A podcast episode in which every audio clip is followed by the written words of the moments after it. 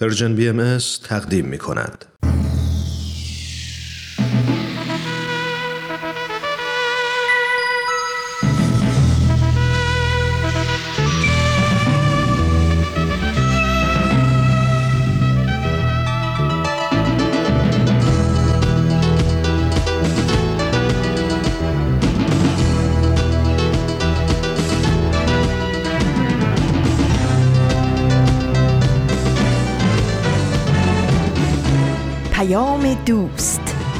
برنامه ای برای تفاهم و پیوند دلها.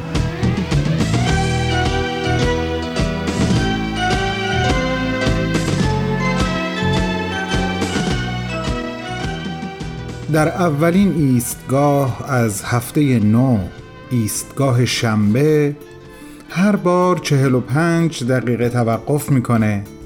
ما بتونیم در مؤانست با هم نفسی تازه بکنیم. گلی بگیم و گلی بشنویم. خاطره‌ای نو بسازیم و دوباره راه بیفتیم. چه خوب چه عزیز چه مغتنم این فرصت کوتاه.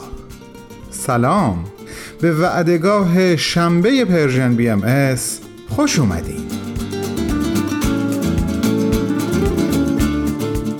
من بهمن یزدانی به نمایندگی از طرف همه برا بچه های رادیو بر روی سکوی ایستگاه شنبه این هفته هم چشم به راهتون بودم تا به من ملحق بشین و بالاخره انتظار به سر رسید و قرعه زمان به نام ما شد. به به از این بهتر نمیشه. دوباره میگم خیلی خوش اومدین به امروز ما.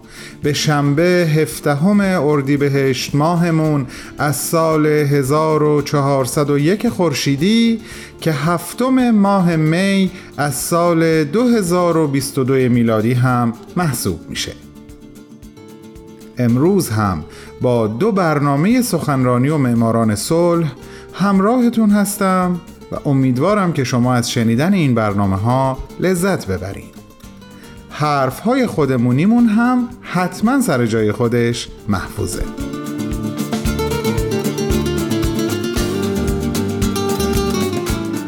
از بین شما اونایی که برنامه شنبه هفته قبل رو گوش کردن حتما به خاطر دارن که از یک تجربه تازه صحبت کردم.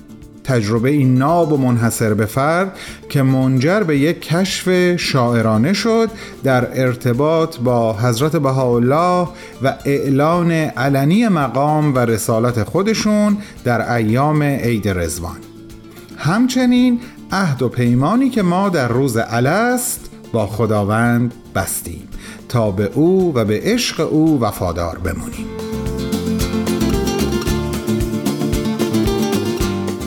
درسته.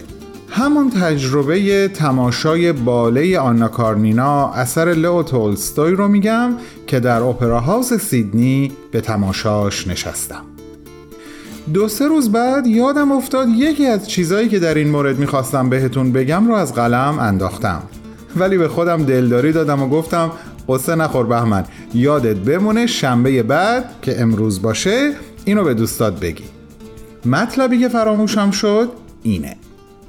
قبل از شروع برنامه بر روی پرده متنی ظاهر شد که اجرای این باله از این رمان مشهور رو به مردم رنج دیده اوکراین تقدیم می‌کنیم.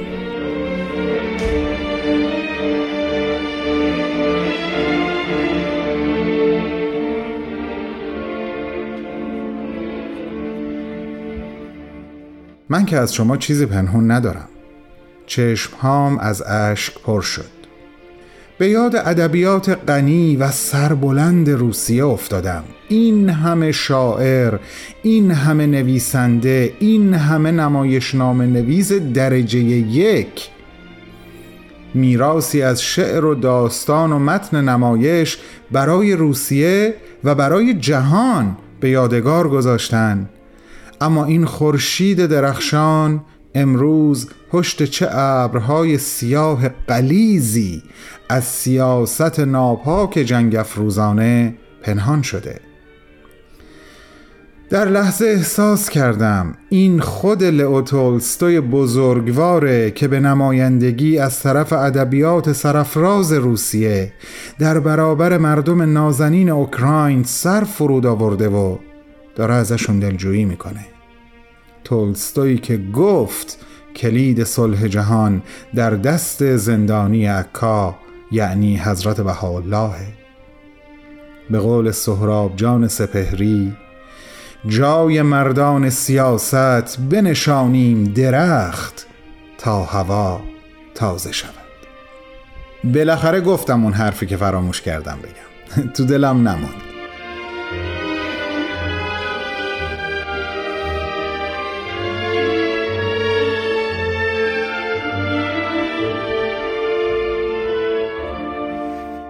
دوستان عزیز علاقمند به برنامه سخنرانی امروز با معرفی مجموعه سه قسمتی از یک سخنرانی تازه با شما هستم.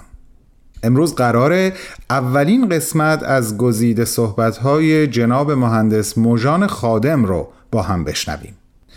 مهندس خادم دانش آموخته دانشگاه های هاروارد و الینوی در امریکا هستند که رشته تخصصی و فوق تخصصیشون در زمینه معماری و شهرسازی هست اما در کنار این حرفه جناب مهندس مجان خادم پژوهشگر مسائل ادبی و تاریخی ایران عزیزمون هم هستند.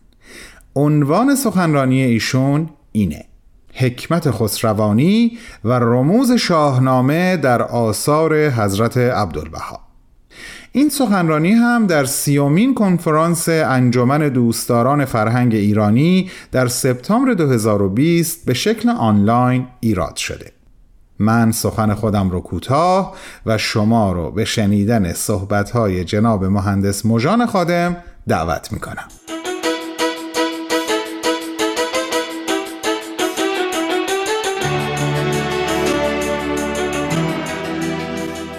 خدمت شنوندگان گرامی عرض ادب و احترام دارم و از هیئت برنامه ریزی انجمن پربار دوستداران فرهنگ ایران برای دعوت این جانب به منظور ارائه سخنی چند درباره اشارات تحسین آمیز عبدالبها عباس به رموز شاهنامه و اساطیر ایران باستان سپاس گذارم عبدالبها عباس که بود؟ ایشان پسر ارشد و جانشین حضرت بهاءالله بنیانگذار آین بهایی می باشند در جوانی به نام عباس افندی شناخته می شدند و پس از درگذشت پدر بزرگوارشان خود را عبدالبها یعنی خدمتگزار بها نامیدند. بهاییان ایشان را به نام حضرت عبدالبها می شناسند در صحبت امروز من سعی می کنم ایشان را در اکثر موارد با همان نامی که میل داشتند یعنی عبدالبها یا عباس نام ببرم. اما شاهنامه شاهنامه اثر مهم ادبی، حماسی، عرفانی و اشراقی است که سند هویت ایرانیان است. پس از ستایش خداوند و خرد با بازگویی شکوفایی با عظمت فرهنگ ایران باستان در قالب داستانها و اساتیر کهن و اکثرا به نوعی رازگونه آغاز می شود و با حمله اعراب و شکست ایرانیان به آخر می رسد. ولی سخنان من سخنان من شامل چهار قسمت است. قسمت اول پیش زمینه های تاریخی سروده شدن شاهنامه. قسمت دوم اهمیت شاهنامه برای ایرانیان. قسمت سوم اشارات عبدالبها عباس به رموز و اساتیر آن. و قسمت چهارم آخر شاهنامه افول یا شکوفایی.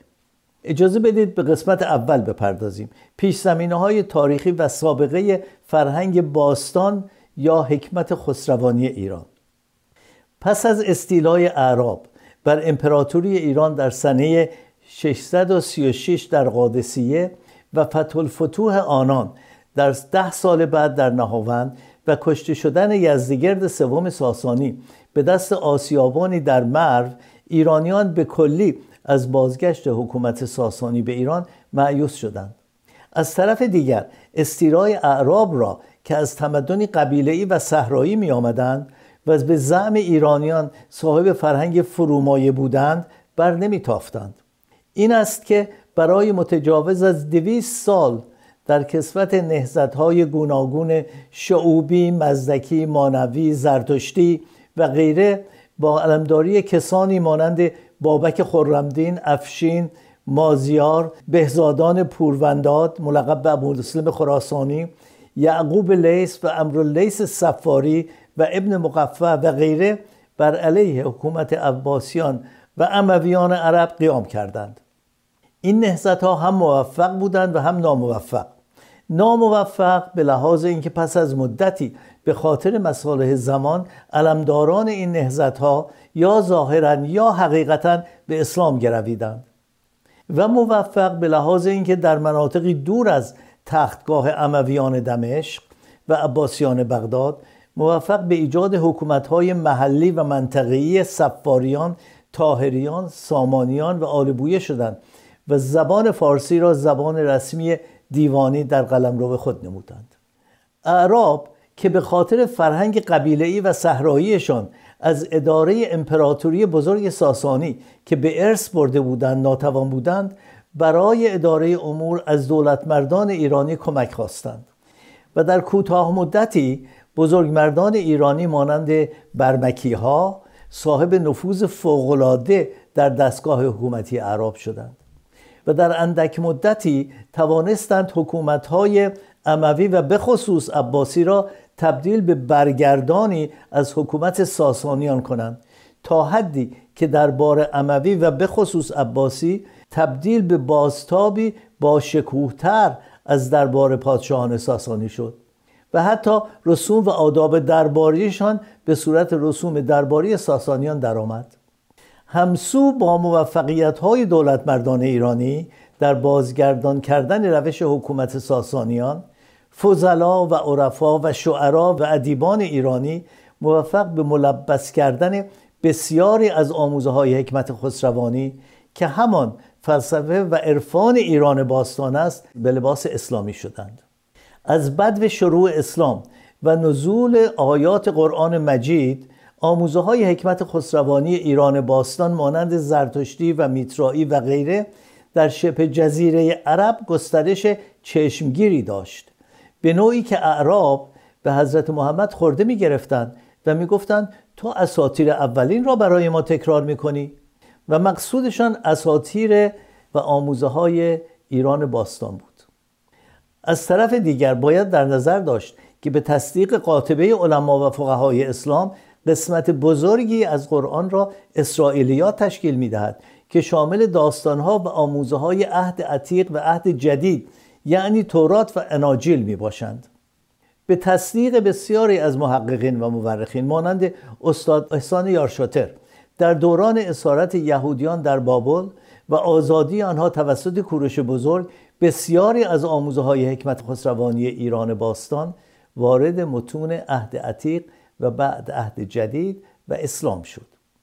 بنابراین آموزه های اسرائیلیاتی قرآن نیز مملو از خسروانیات ایران باستان می باشد از جمله این آموزه ها مفاهیم بهشت، دوزخ، قیامت، معاد، نمازهای پنجگانه، زکات، معراج، پل سرات، پیمان الست و لوح محفوظ می باشند که در آیات قرآن بازتاب یافتند با در نظر گرفتن اینکه اکثر این آموزه های حکمت خسروانی ایران باستان در آیات قرآنی به صورتی متفاوت منعکس شده بودند برای فضلا و ادبا و عرفا و شعرای ایرانی ملبس کردن آنها به وسیله تفسیر و توضیح در لباس آیات قرآنی کار مشکلی نبود. و این اتفاقی بود که در دوران طلایی اسلام که محققین معتقدند از قرن هشتم تا اواخر قرن سیزدهم ادامه داشت اتفاق افتاد. به درستی اکثر محققین فضلا و نخبگان این دوران مانند رودکی، فردوسی، نظامی، دقیقی، ابن سینا، فارابی، رازی، ناصر خسرو، سعدی، مولانا و بسیاری دیگر ایرانی بودند. این است که باید دوران طلایی اسلام را دوران طلایی اسلام خسروانی یا اسلام ایرانی نامید.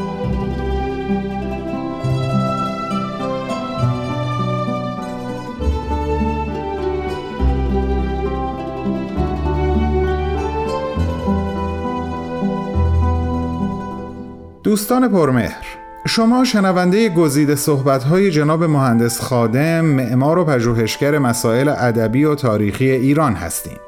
عنوان سخنرانی ایشون حکمت خسروانی و رموز شاهنامه در آثار حضرت عبدالبها هست. بعد از چند لحظه کوتاه ادامه صحبت‌های ایشون رو پی می‌گیریم.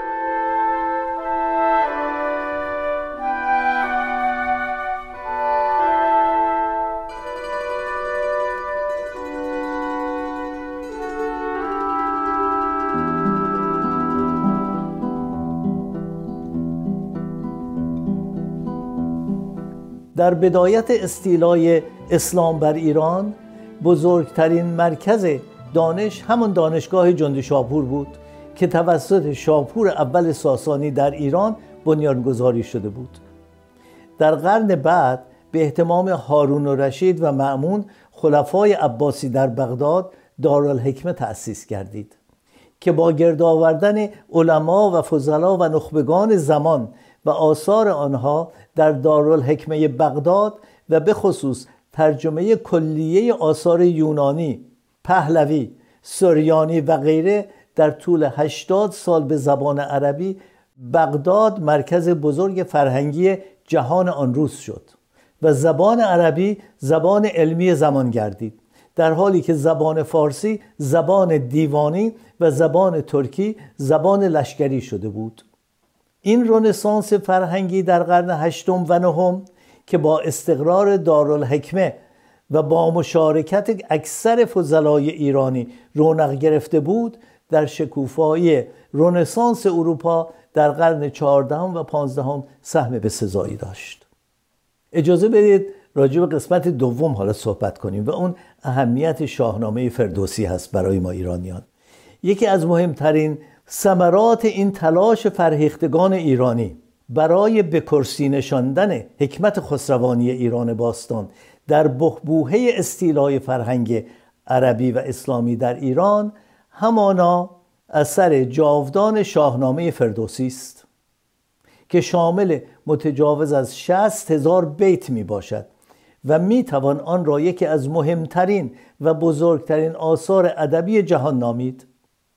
همونطور که گفته شد شاهنامه به نام خدا و با ستایش خرد آغاز می شود و با حمله اعراب به ایران و شکست ملالانگیز ایرانیان به آخر می رسد این شاهکار ادبی که توسط حکیم ابوالقاسم فردوسی حدود سه قرن بعد از فتح الفتوح اعراب در نهاوند و انقراض حکومت ساسانی به نزد کشیده شد اکنون سند هویت ایران و ایرانیان است. و تا امروز بعد از قرآن مجید مورد ستایش قاطبه ایرانیان می باشد. به درستی می توان گفت که فردوسی حماس سرای حکمت خسروانی ایران است. اگر فردوسی را حماس سرا و شاهنامه را حماسه حکمت خسروانی ایران بنامیم باید شیخ شهاب الدین سهروردی را اشراق سرای آن بنامیم. متاسفانه در این مختصر وقت نمی‌توانیم به نقش مهم سهروردی در تثبیت حکمت خسروانی ایران در دوران پسا اسلامی سخن بگوییم. همین کافی است که نکته بسیار مهم زیر را مد نظر گیریم و آن این است. در این دوران وانفسا که جمع زیادی از هموطنان ما دینگوریز و خداگریز شده اند و بحران هویتی بی سابقه ای را تجربه می کنند پناهگاه هویتیشان همانا حکمت خسروانی و عرفان اشراقی ایرانی است که در شاهنامه فردوسی و ادبیات عرفا و شعرای ایران چون عطار، حافظ، سعدی، مولانا و غیره یافت می شود که همه از شاهنامه فردوسی و حکمت اشراق سهروردی الهام گرفتند. حکیم ابوالقاسم فردوسی در قرن دهم شاهنامه را بر اساس شاهنامه غیر منظوم ابو منصوری و وام گرفتن از هزار بیت از دقیقی که شاعری زرتشتی مسلک بود به نظم کشید. و این کتابی است که رموز و آموزه های خسروانی و عرفانی آن که در طی داستانها و اساطیر باستان به نظم کشیده شده مورد توجه و عنایت عبدالبها عباس می باشد. و به گونه حیرت انگیز و با تحسین در توقیعات متعدد متجاوز 500 صفحه‌ای رموز داستانها و آموزه های آن را بازگو می کنند.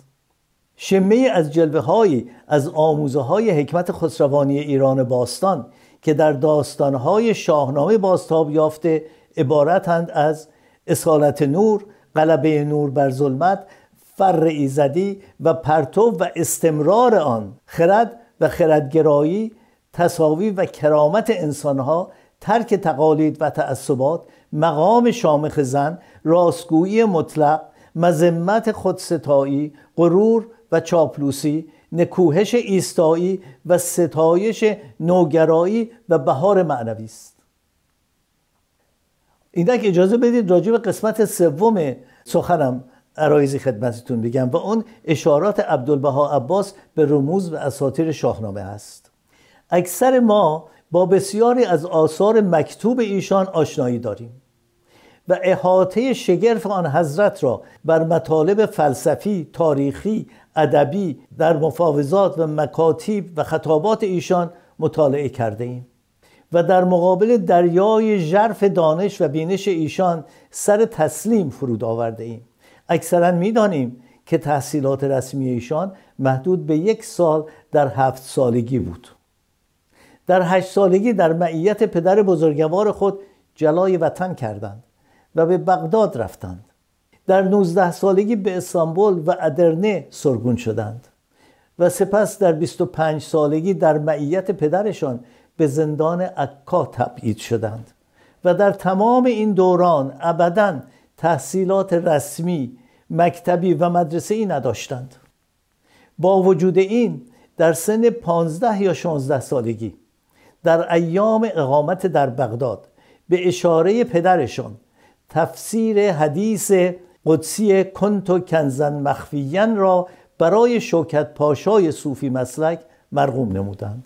و از احاطه خود در آن سن نوجوانی بر آثار عرفانی اسلام از جمله شاهکارهای ابن عربی یعنی فتوحات مکیه و فصوص الحکم او همگان را به حیرت آوردند.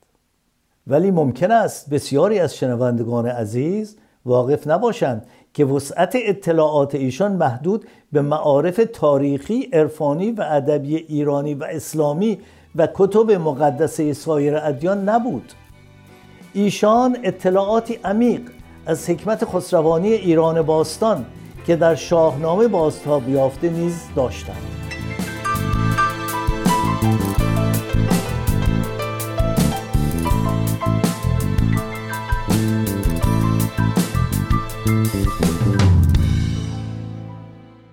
همراهان گرامی این بود بخش اول از گزیده صحبت‌های جناب مهندس مجان خادم پژوهشگر مسائل ادبی تاریخی ایران زمین.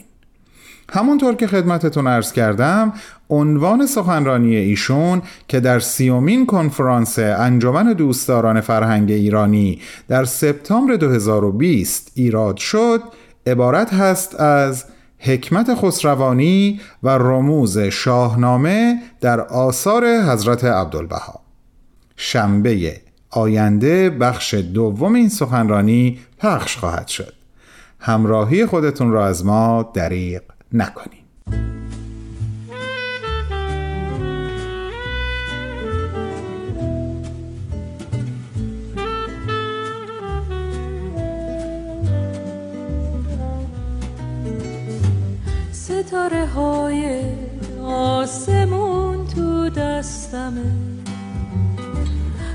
وقتی که گرمای دستای تو با منه با من بیا به آسمون. با من بیا به کهکشون. همینجا توی سینم میشینه. وقتی که شب با موهای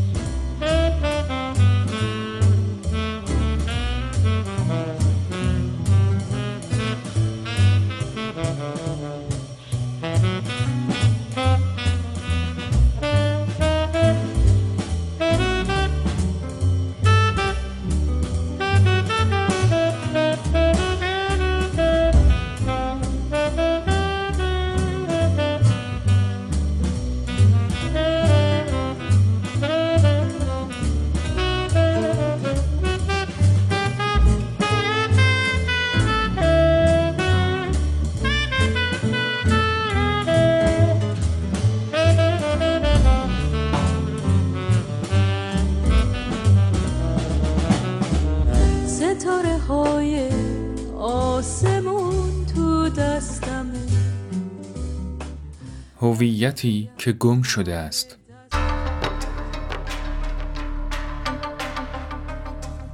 از همان روزی که پای شاهان و شاهزادگان قجری به فرنگ باز شد اجتماعی در همان دوره نیز با مسائلی همراه بود. از جمله اینکه به رواج نقدهایی درباره ارزش‌های اجتماعی و سیاسی که گذشته نه تنها به کشف زوایایش کمکی نرساند بلکه ماهیت معماگونهاش را بیشتر از پیش وقایع شورش تبریز را مدتی است شنیده بودم. چون از سرچشمه های مختلف بود درست باور نمی کردم و از دبیرالملک پرسیدم. قیمت نان هم تلقی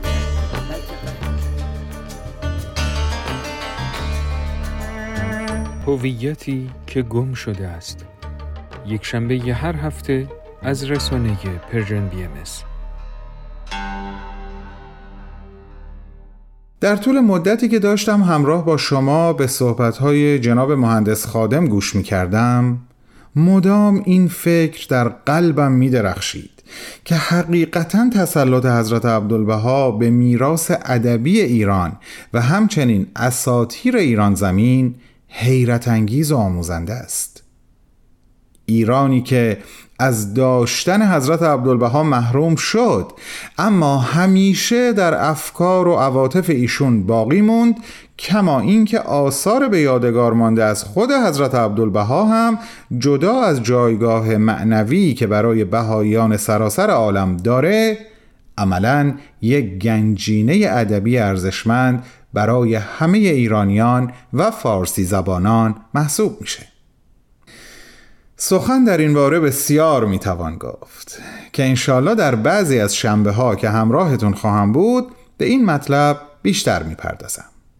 اما الان از فرصت باقی مونده می‌خوام برای یادآوری راه های ارتباطی بین ما و شما استفاده بکنم. در یکی دو هفته قبل فرصتش پیش نیامد. www.persianbms.org آدرس آشنای وبسایت ماست. همون وبسایتی که اگه واردش بشین و اونجا ثبت نام بکنین هر ماه یک خبرنامه از طرف رادیو تقدیمتون میشه. اپ Persian BMS رو اگه روی گوشی هاتون یعنی همین رفقای جدا نشدنیمون نصب کنین همه برنامه های ما رو در تمام طول ساعات شبانه روز در اختیار خواهید داشت. همچنین کافیه. نام Persian BMS رو بر روی یکی از پلتفرم های صفحات مجازی نظیر فیسبوک، ساوند کلاود، تلگرام، پادکست و اینستاگرام جستجو کنین. اون وقت پلهای ارتباطی بین ما شکل میبندن و ما می‌تونیم از نظرات شما بیشتر از قبل مطلع بشیم. بسیار هم عالی. حالا دیگه این شما و این بازپخش یک قسمت دیگه از برنامه معماران صلح با اجرای دوست خوبم هومنجان عبدی.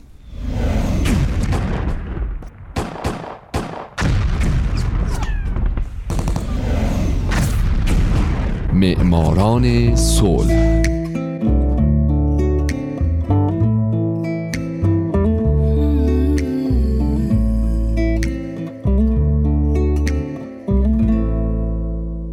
اینجا رادیو پیام دوسته و این شست و دومین قسمت از معماران صلح. خانم ها آقایون با من همراه باشید لطفاً.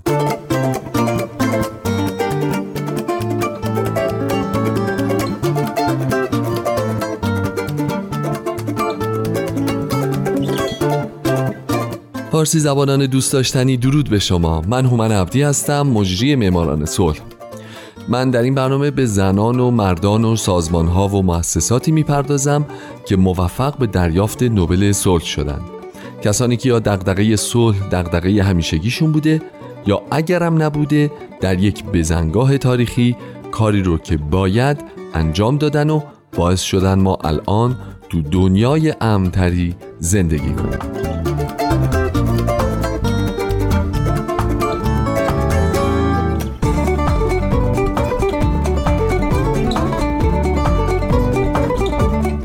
این هفته سال 1964 میلادی مارتین لوتر کینگ جونیور.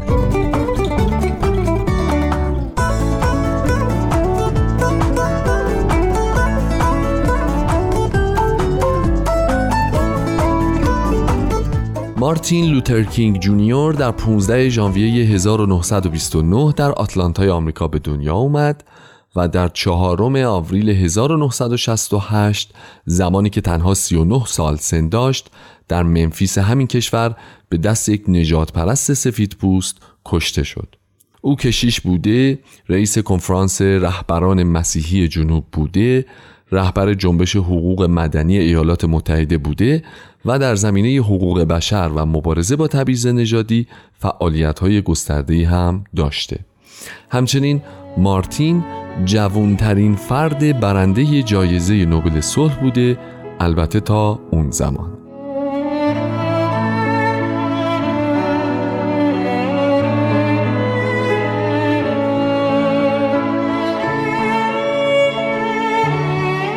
مارتین لوتر کینگ جونیور در یک خانواده متوسط به دنیا آمد.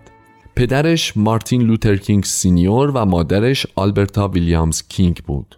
خونواده او یک خونواده کاملا مذهبی بودند.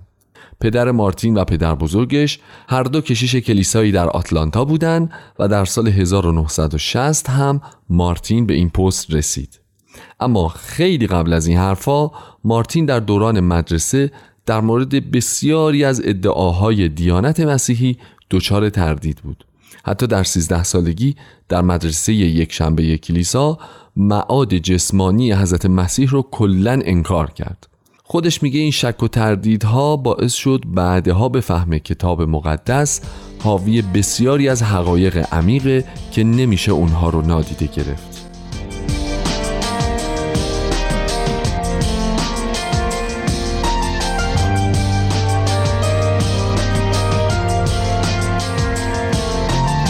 کینگ در کودکی به مدرسه مخصوص سیاهپوستان در جورجیا می‌رفت. درسش خیلی خوب بود تا اونجایی که بدون به پایان رسوندن دوران دبیرستانش رفت به کالجی که مخصوص سیاهان بود و مدرک کارشناسی جامعه شناسیش رو در سال 1948 دریافت کرد. بعد از این هم سه سال رفت و الهیات خوند و در سال 1951 مدرک خودش رو در این رشته گرفت. بعد از اون بورسیه شد و رفت به دانشگاه بوستون و علاوه بر اینکه دکترای خودش رو در رشته الهیات گرفت با کورتا اسکات زن جوان آلابامایی دارای افکار غیر متعارف و گرایش های هنری آشنا شد. در 1953 باهاش ازدواج کرد از او صاحب دو پسر و دو دختر شد و گفته میشه که در تمام زندگی فعالیت های آزادی خواهانه همسرش رو محدود می‌کرده و ازش توقع خونه داری داشته.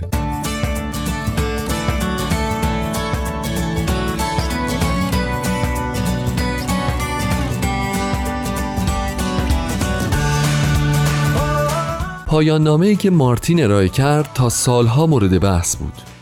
عنوان پایان نامه مارتین مقایسه بین تفکرات پل تیلچ و هنری نلسون وایمن در خصوص ادراک خداوند بود. در سال 91 تحقیقی دانشگاهی روی این پایان نامه شد و تقریبا ثابت شد که مارتین بخشهایی از اون را از آثار دیگران سرقت کرده. اما کمیته دانشگاه اعلام کرد که فکر ابطال مدرک دکترای کینگ رو باید از سر بیرون کرد. این کار به گفته کمیته هیچ فایده ای نداره و کمیته به این نتیجه رسیده که این پایان نامه همچنان تأثیر بسزایی در تحقیقات و پژوهش ها ایفا می‌کنه.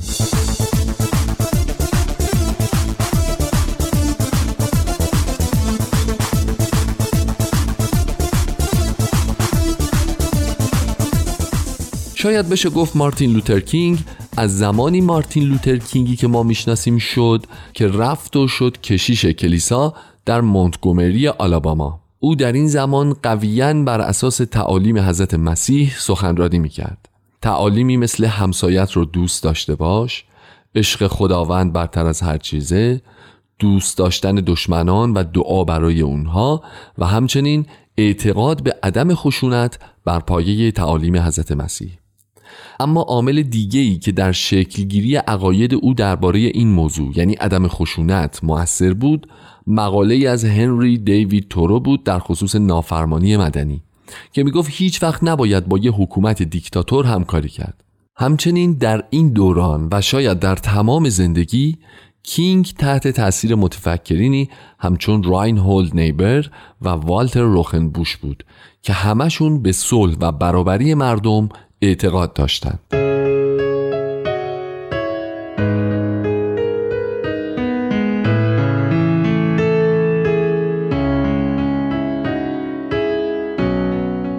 مارتین لوتر کینگ جونیور برنده جایزه نوبل صلح در سال 1964 بر پایه همین اعتقادش بود که همواره برای احقاق حقوق اجتماعی هم نژادان خودش تلاش می‌کرد. او در دهه 1950 عضو کمیته اجرایی انجمن ملی پیشرفت رنگین پوستان بود که یکی از سازمانهای پیشرو در همین زمینه بود.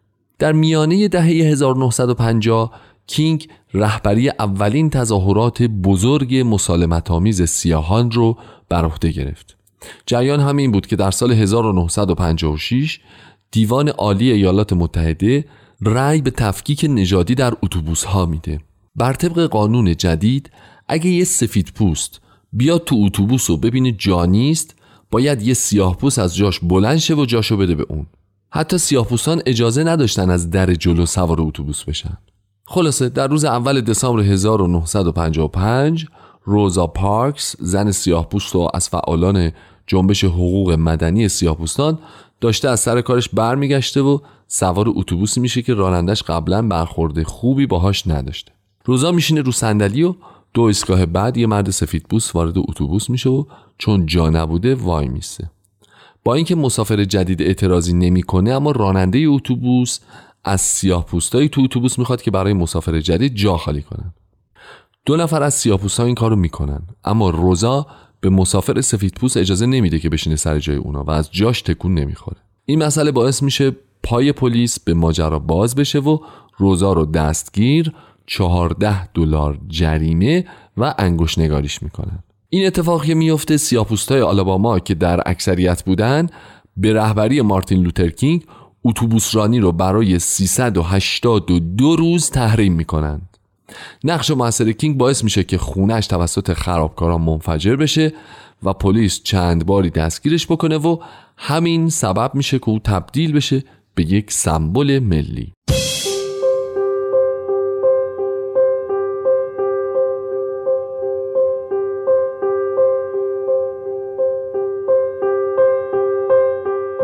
در سال 1957 مارتین لوترکینگ که دیگه حسابی تأثیرگذار بود در مبارزات مسالمت آمیز مقابل دولت سازمان رهبران مسیحی جنوب سازمانی متشکل از 60 رهبر سیاهپوست رو تأسیس کرد و خودش شد رئیس این سازمان.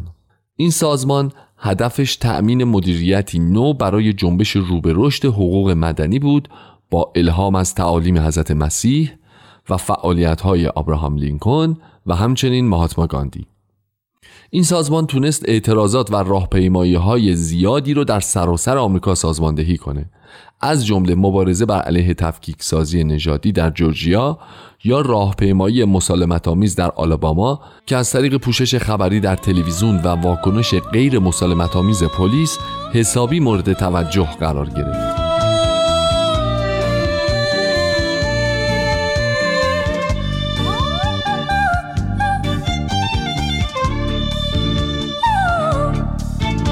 اما اوج فعالیت های مارتین لوترکینگ در دهه 1960 بود. او در این دهه تظاهرات اعتراضآمیز گسترده‌ای در بیرمنگام آلاباما رهبری کرد که حسابی مورد توجه جهانیان قرار گرفت.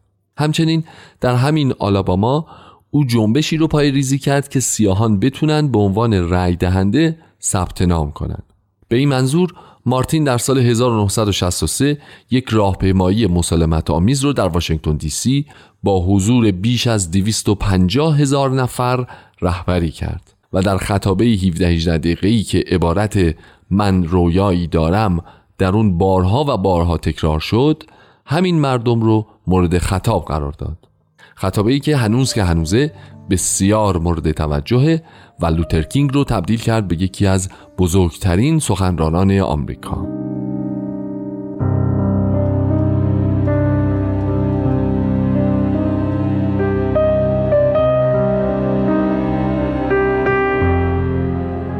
دوستای عزیز فارسی زبان شنوندگان گرامی می‌شد حد زد که نمیشه توی برنامه به زندگی مارتین لوتر کینگ برنده جایزه نوبل صلح سال 1964 پرداخت.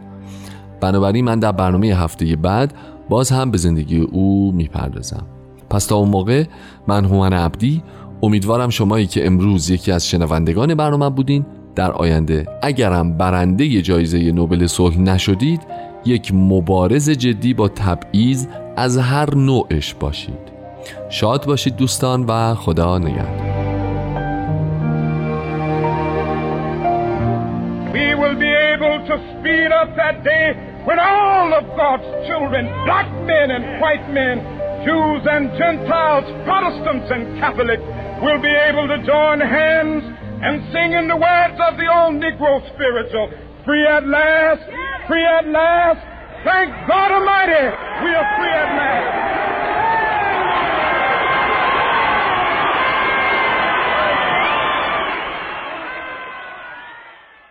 فرصت گفتگوی من و شما به سرعت داره به دقایق و حتی ثانیه های پایانی خودش نزدیک میشه دوستان عزیزم. قطار عمر از ایستگاه شنبه Persian BMS خیلی زود حرکت خواهد کرد. همکاران من در شش سکوی پیش رو تا پایان هفته چشم به راه شما هستند. پس براتون آرزوی سفری خوب سفری پربار در مسیر زندگی دارم و از اینکه امروز با من و برنامه های رادیو پیام دوست همراه بودین و همراه موندین حقیقتا مسرور و ممنونم. با این امید که حقیقت دین و حقیقت هنر از جمله ادبیات مثل ادبیات فاخر روسیه و بقیه کشورهای جهان از جمله ایران عزیز خودمون بتونن از پشت این ابرهای قلیز و سیاه جنگ و جنایت بیرون بیان و دنیای درون و پیرامون ما رو روشن بکنن. تا شنبه هفته آینده شما رو به خالقی میسپارم. که از ما به ما مهربان تره بدرود.